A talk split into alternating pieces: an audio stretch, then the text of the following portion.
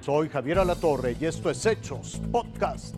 El presidente de Chile habla de la importancia de la democracia y pide que se ponga un alto a la violación a los derechos humanos en Nicaragua. Continúa la investigación para determinar la contaminación de medicamentos que ha cobrado la vida de 12 personas en Durango. Gabriel Boric, presidente de Chile, fue recibido con todos los honores en el Senado de la República. En su mensaje ante el Pleno, pidió respeto para los derechos humanos y salió en defensa de la democracia en toda la región latinoamericana, especialmente en Nicaragua. No podemos mirar para el lado ante, por ejemplo, la crisis que se está viviendo en Haití.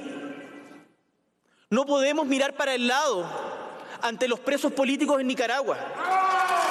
No podemos no podemos mirar para el lado cuando en cualquier país, en cualquier país de nuestra América Latina, en cualquier país de nuestra América Latina se violan los derechos humanos. Dijo que en todo momento, aún en medio de las diferencias, se debe defender la democracia en todo el orbe. Su mensaje arrancó aplausos entre los legisladores.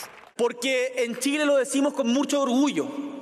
Cuando tenemos problemas de convivencia, cuando tenemos diferencias, entre los diferentes sectores políticos.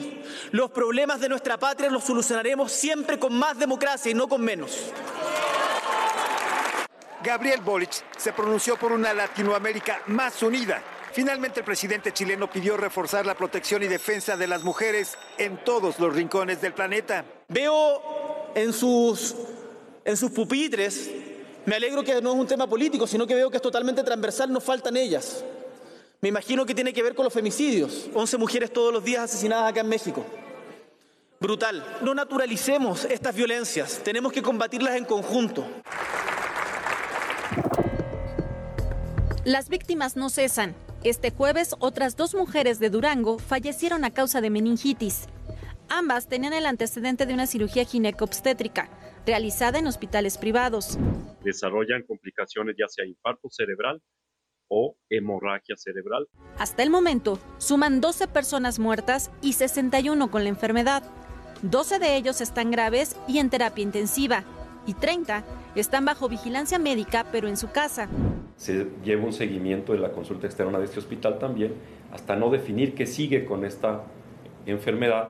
La meningitis es una enfermedad que ocasiona la inflamación de los tejidos que cubren el cerebro y la médula espinal. En Durango, la causa es un hongo llamado Fusarium solari y se manifiesta sobre todo con dolor de cabeza, fiebre, cuello rígido, confusión mental y náuseas. Para tratar el padecimiento, en Durango, los fármacos son personalizados. Eh, la dosis del medicamento se calcula de acuerdo a, las condiciones de cada paciente. En los familiares de los pacientes que tengan la certeza de que su, su paciente está recibiendo el tratamiento adecuado. La Secretaría de Salud Federal adelantó que el brote de meningitis podría ser la contaminación de medicamentos anestésicos y que será un seguimiento a pacientes que recibieron anestesia de marzo a la fecha en los cinco hospitales particulares involucrados.